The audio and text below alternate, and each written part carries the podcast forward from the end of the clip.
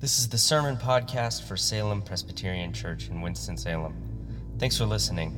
To learn more about our church, visit salempresws.org. That's Salem, P R E S W S.org. We believe preaching is best when experienced as part of the larger drama of God's people gathering. Something spiritually unique happens when God's people are together. We meet each Sunday to let the liturgy shape us, to hear preaching, and to take the Lord's Supper.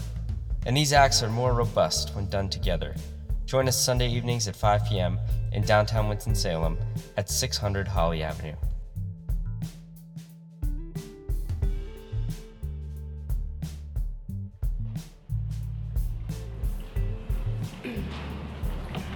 Good evening.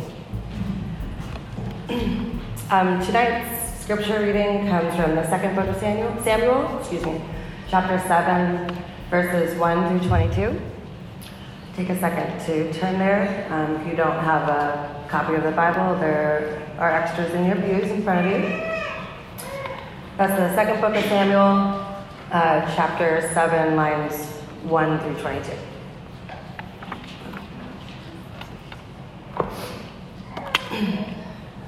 When you're ready, please stand if you're able for the reading of God's Word.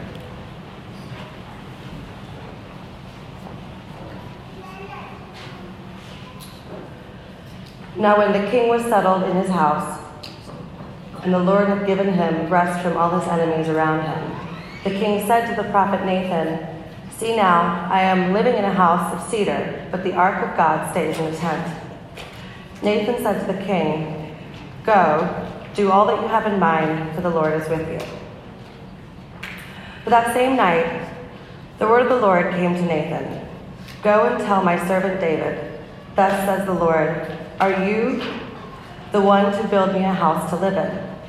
I have not lived in a house since the day I brought up the people of Israel from Egypt to this day, but I have been moving about in a tent and a tabernacle. Wherever I have moved, about wherever I have moved about among the people of Israel, did I ever speak a word with any of the tribal leaders of Israel, whom I commanded to shepherd my people Israel, saying, Why have you not built me a house of cedar? Now therefore, thus you shall say to my servant David, Thus says the Lord of hosts, I took you from the pasture, from following the sheep, to be prince over my people Israel. And I have been with you wherever you went, and have cut off all your enemies from before you. And I will make for you a great name, like the name of the great ones of the earth. And I will appoint a place for my people Israel, and will plant them, so that, so that they may live in their own place, and be disturbed no more. And evildoers shall afflict them no more, as formerly, from the time that I appointed judges over my people Israel. And I will give you rest from all your enemies. Moreover, the Lord declares to you that the Lord will make you a house. When your days are fulfilled and you lie down with your ancestors, I will raise up your offspring after you, who shall come forth from your body, and I will establish his kingdom. He shall build a house for my name, and I will establish the throne of his kingdom forever. I will be a father to him, and he shall be a son to me. When he commits iniquity, I, well, sorry. I will punish him with a rod such as mortals use, with blows inflicted by human beings. But I will not take my steadfast love from him, as I took it from Saul, whom I put away, whom I put away from before you. Your house and your kingdom shall be made sure forever before me. Your throne shall be established forever. In accordance with all these words and with all his vision, Nathan spoke to David. Then King David went in and sat before the Lord and said, Who am I, O Lord God, and what is my house that you have brought me this brought me thus far? And yet this was a small thing in your eyes, O Lord God. You have spoken also of your servant's house for a great while to come. May this be instruction for the people, O Lord God. And what more can David say to you? For you know your servant, O Lord God. Because of your promise and according to your own heart, you have brought all this greatness so that your servant may know it. Therefore, you are great, O Lord God. For there is no one like you, and there is no God besides you, according to all that we have heard with our ears. This is the word of God for the people of God.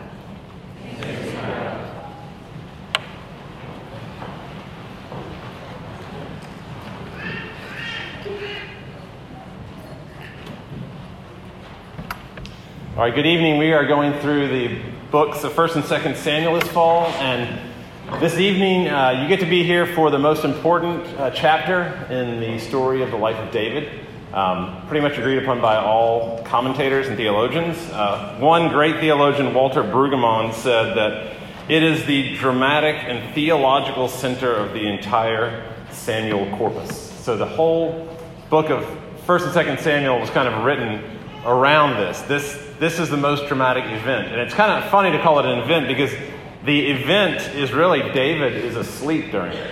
It's, it's happening at night uh, while David is, is just uh, slumbering. And that's kind of, that's an important part of this whole story. A very important part because the, the point is that David does absolutely nothing to have all this come upon him. That's really the whole point of the sermon. That David is just waiting uh, and God does all of the work while he's asleep.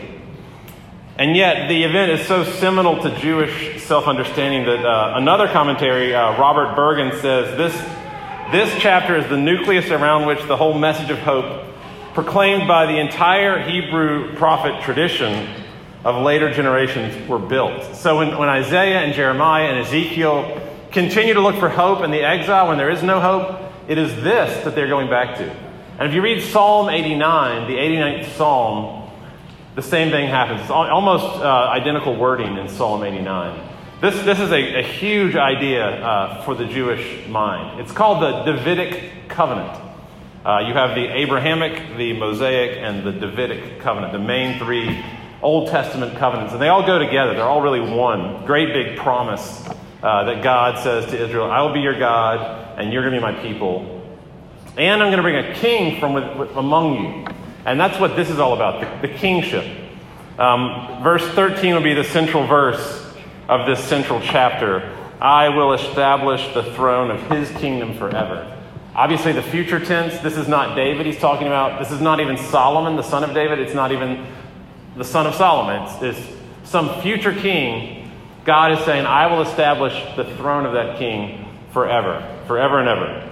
And what God was telling Israel was that my main project on planet Earth from this point forward is to raise up among you Jewish people a, a, a king who would be um, the perfect ruler of the world that would make blessings flow as far as the curse is found. He's going to be a king of love, verse 15. My steadfast love will not depart from him. So this king will bear in himself love and will give that love to the world if you look at the highest priorities of this king, they come from his own story. They come from the story of David. Uh, verse 1 to give rest to people from their enemies. Verse 6 to bring people out of slavery, as God did for Egypt, for Israel out of Egypt. To remain with the people wherever they go, verse 7.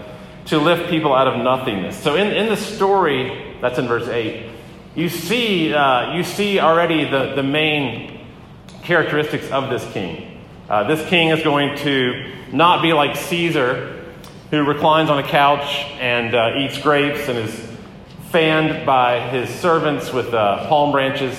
That picture of a king is not the picture here at all. Rather, it's more like uh, Aragorn, if you know Lord of the Rings, who is passing through the paths of the dead or, or attacking an Nazgul or something like that, saving his comrades. It's that so when you're thinking about this king, do not think about the former, but the latter. And uh, if you don't know who Aragorn is, just think about a king that is fighting and laying down his life uh, for his people. That's this kind of king. In other words, this is a servant kind of king. Verse 22 says, There is none like you, and there is no God beside you. And that's because this God is going to be a servant kind of God. And the entire story is about God saying, You're not going to serve me, I'm going to serve you. And uh, it's, a, it's a major idea of the whole Bible. And, and God repeats it so often because we always think that God wants us to be like his minions or his slaves, his servants, and that he's, he's mostly up there waiting for us to serve him and obey him. And that's our main job, is to do those things.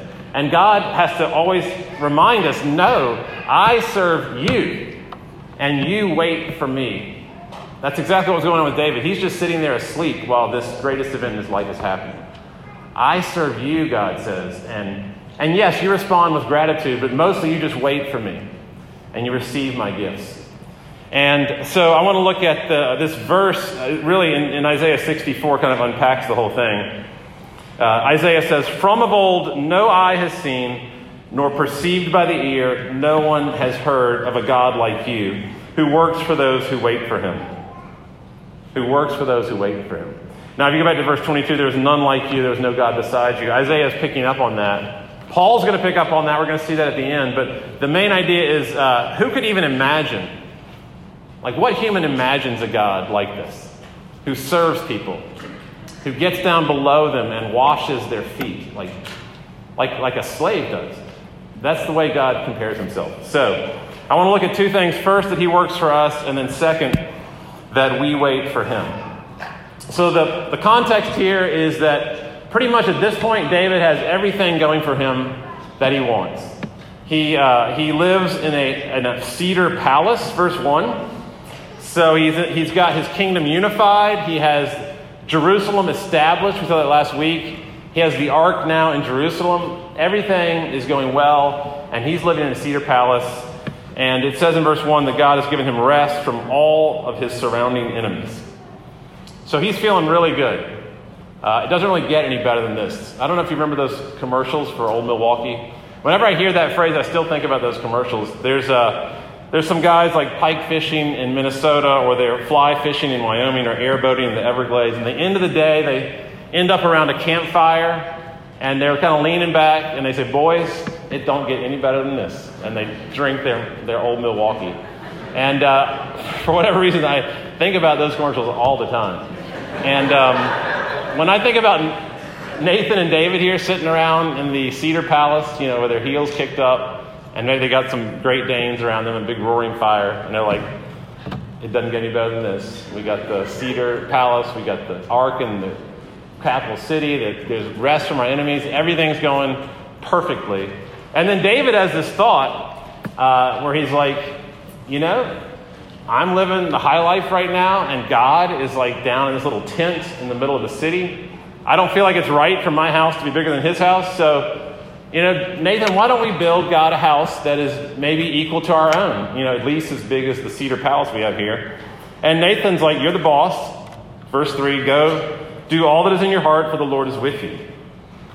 and you would think that God would be very pleased with this, that this is a noble gesture and that, of course, uh, any deity wants uh, the servants of that deity to build uh, said deity a house or a palace or some kind of temple. And uh, yet, in this dream, God comes to Nathan that night and he says, Tell my servant David, my sleeping servant David, would you build me a house to dwell in? And I can almost hear you know, laughter in, in God's voice. Would you build me a house? It's like if I went and offered guitar lessons to Eric Clapton. He was like, Are you saying you want to teach me how to play guitar? I feel like God is saying to David, um, I think you've got this whole thing reversed about who serves who. And he lo- I love how he says in verse 7 Did I ever speak a word to any uh, Israelite about needing a house? Uh, did I ever ask anyone, why haven't you built me a house of cedar? And I think God is saying, you know, let's, let's go back and remember about our relationship.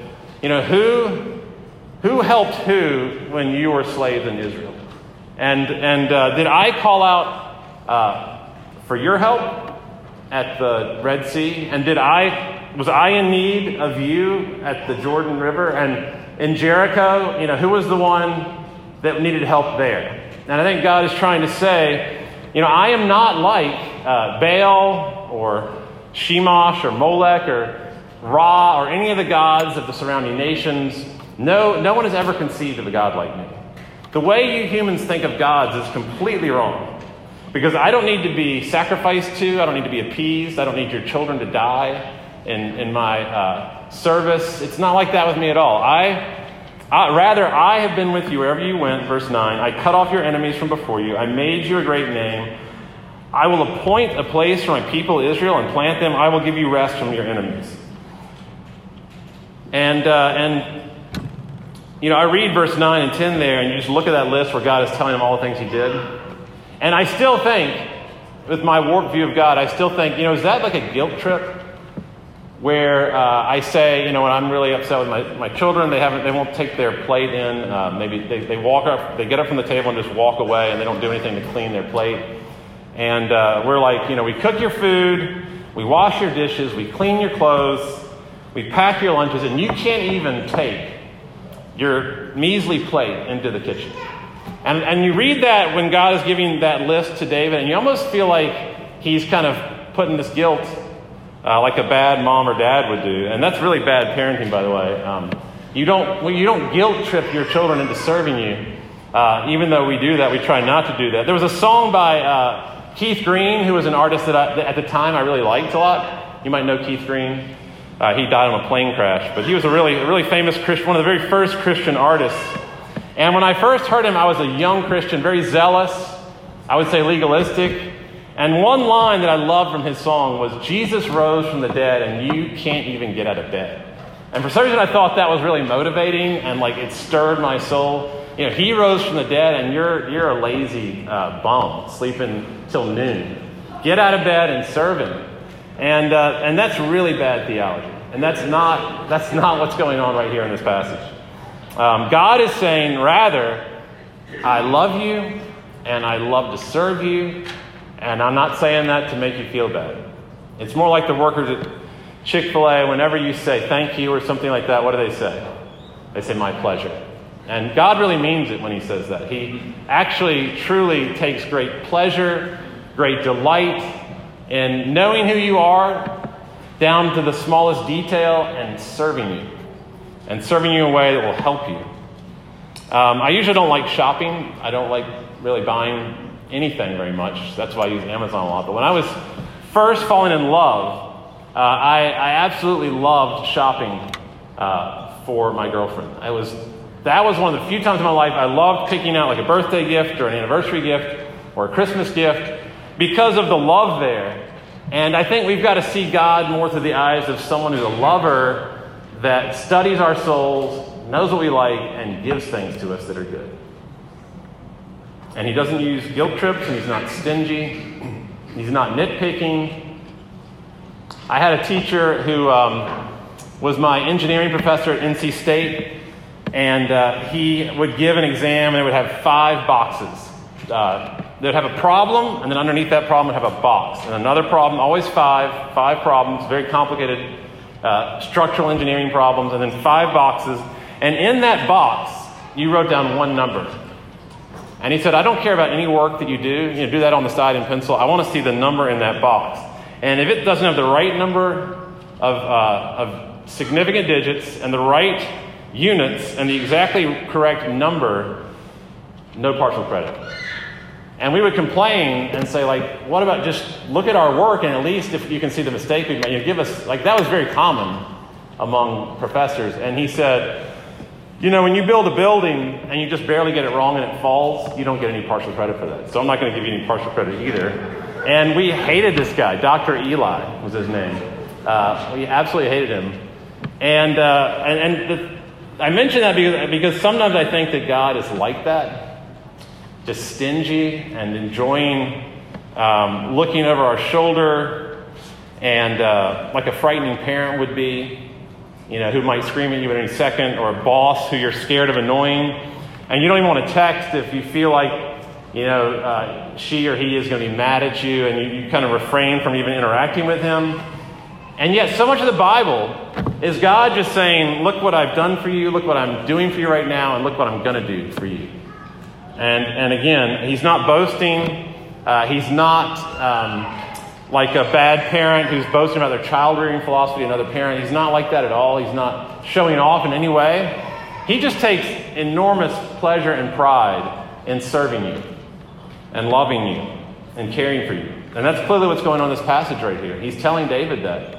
You've got this whole thing reversed. And he, when he sees a happy soul, uh, that he is redeemed and is making more happy and more joyous and more capable of glory and love, he just looks at that and is so proud of that. He takes such pride in that.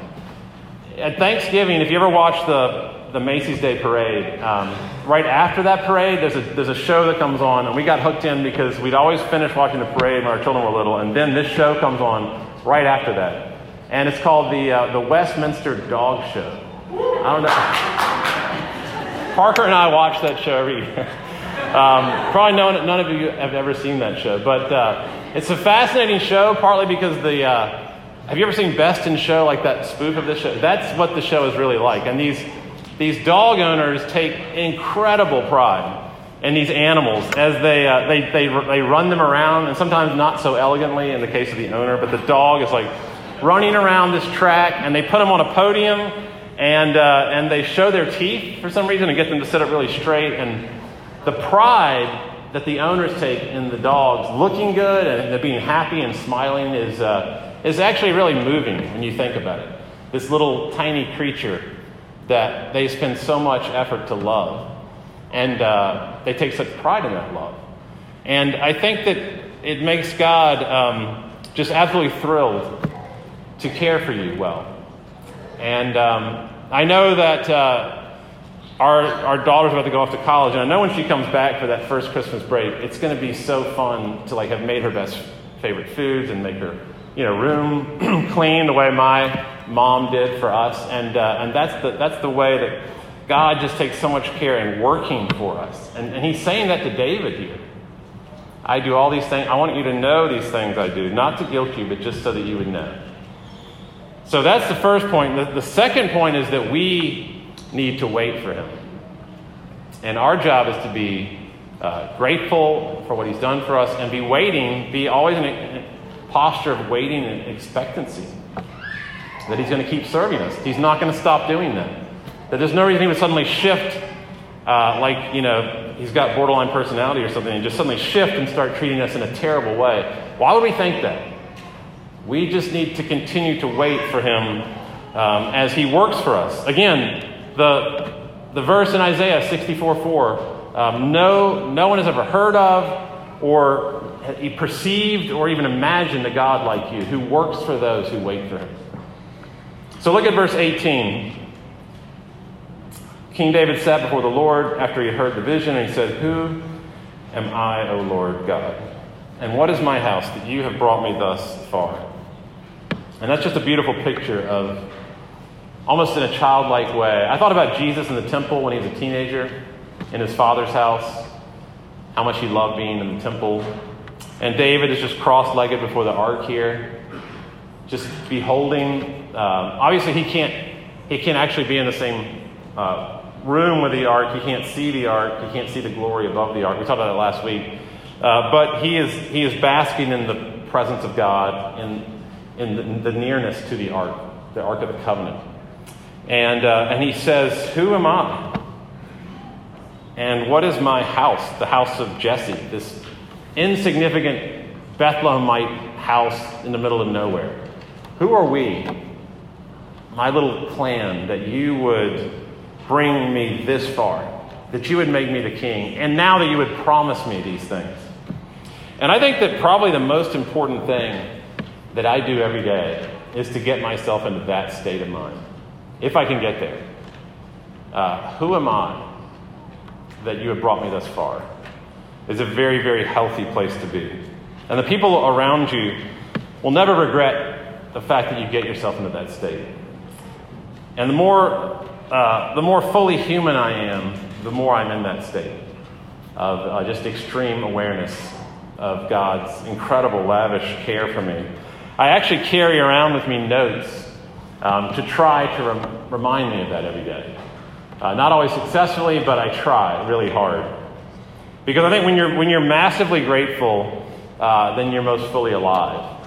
And you know, I've seen people in the hospital uh, where you would think there's no way they could ever be happy. Some tragedies just happen to them, and sometimes they are just filled with gratitude in those places to the point of tears. And, uh, and the word gratitude doesn't really quite do it justice. I looked up synonyms for gratitude, they're pretty weak. Uh, thankfulness, appreciativeness is a terrible way of thinking about David here responsiveness. It's more like amazement, being blown away, being thrilled, being astonished, being exhilarated. I cannot believe that this is my life. I mean, It's a Wonderful Life with Jimmy Stewart is like the best picture of this. Um, just about the amazement that he has. He's, he's about to kill himself. And then he is shown what an amazing, what a wonderful life that he has. I can't believe what you've given me. And verse 19 is um, not well translated, I have to say, in the ESV. The translation that Molly read uh, is, is not the best for this verse. Uh, the New International Version says in verse 19 David, David asks God, Is this your usual way of dealing with people? Like, are you this good to everyone? Because it seems impossible to me that you could be this good.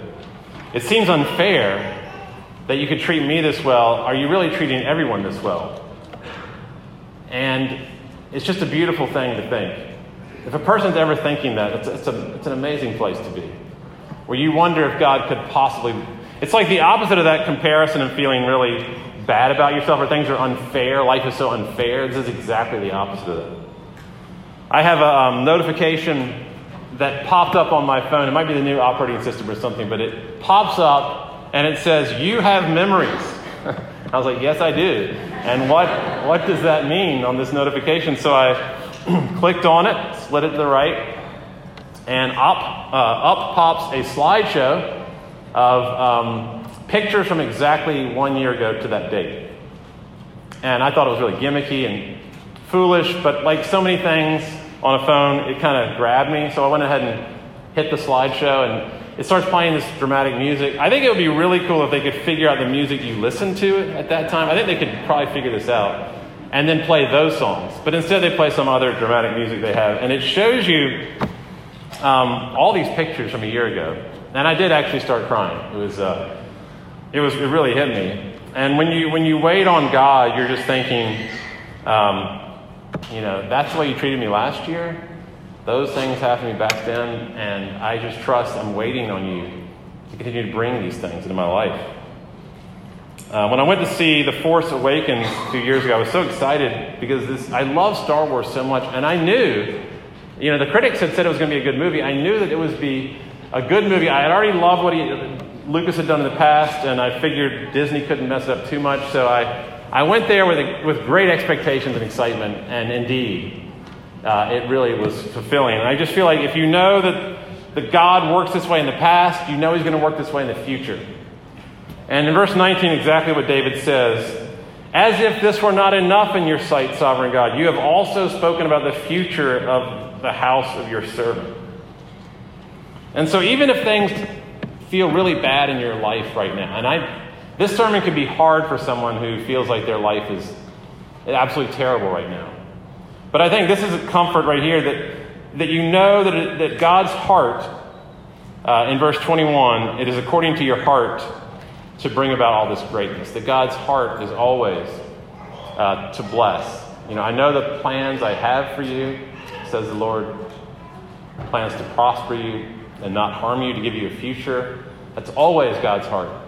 Even if things are hard right now, uh, David would still be right.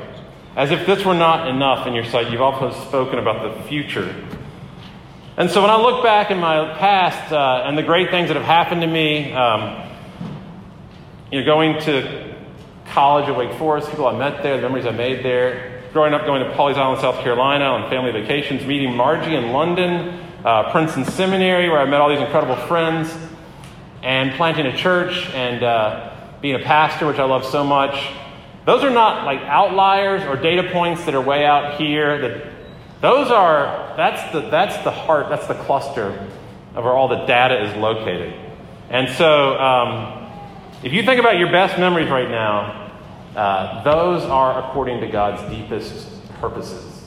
That is according to his heart. And he knows everything about you, what you need, what you love, and he loves to work for you.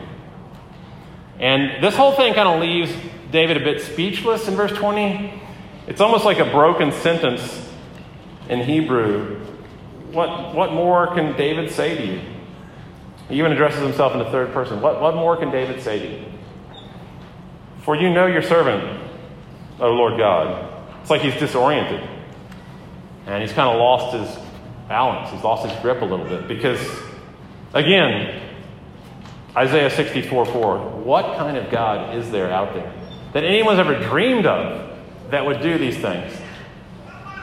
And I think Isaiah was probably a little speechless when he wrote that because he knew what God had already done for Israel, and he figured that because of this promise of 2 Samuel 7, there's a lot more to come. It's a lot better than that. And then Paul, the Apostle Paul, read Isaiah, who was reading about David.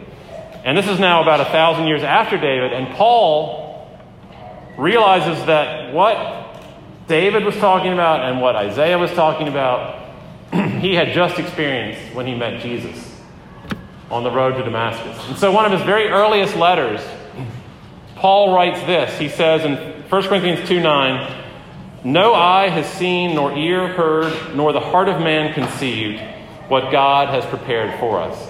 And he's clearly referring to Isaiah 64 4, which refers back to 2 Samuel 7. No eye has seen, nor ear heard, nor the heart of man conceived what God has prepared for us. and I think Paul was saying, you know, God had something up his sleeve when he revealed all that to Isaiah. There was this huge surprise gift that God had worked on for all those hundreds of years, waiting to uncover. And uh, Isaiah didn't know quite what it was, what God was working with, preparing for those who would wait for him. And then in Mark chapter 10, verse 45, listen to what Jesus says I came not to be served, but to serve, and to give my life as a ransom. And that's what 2 Samuel 7 was pointing to. That's what Isaiah 64 4 didn't know about, but was thinking about and referencing. That's what Paul had seen. You know, what kind of God is there like this? That slaves away. He didn't come to earth to be served. I mean, what God, what putative God that a human would imagine would not come here and be served? You'd come here, you'd build a big palace, you'd create a big army to serve you, and you would sit there and let them do all the work. God comes to be a human, and he says, uh, I did not come here to be served by any of you disciples. I, this is when they're debating about who's the greatest.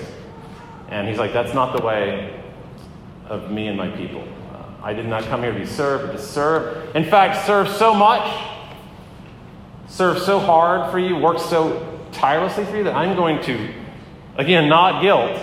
You know, the way I said that even sounded like guilt. I am going to ransom you. I'm going to pay the, the price. You know, again, he didn't come to have his nails done or his feet washed. Uh, God came to wash our feet and uh, to have nails driven into his hands and his feet. I mean, Peter couldn't believe it when Jesus washed his feet. Uh, he, he couldn't even take it. He had to start trying to wash Jesus' feet.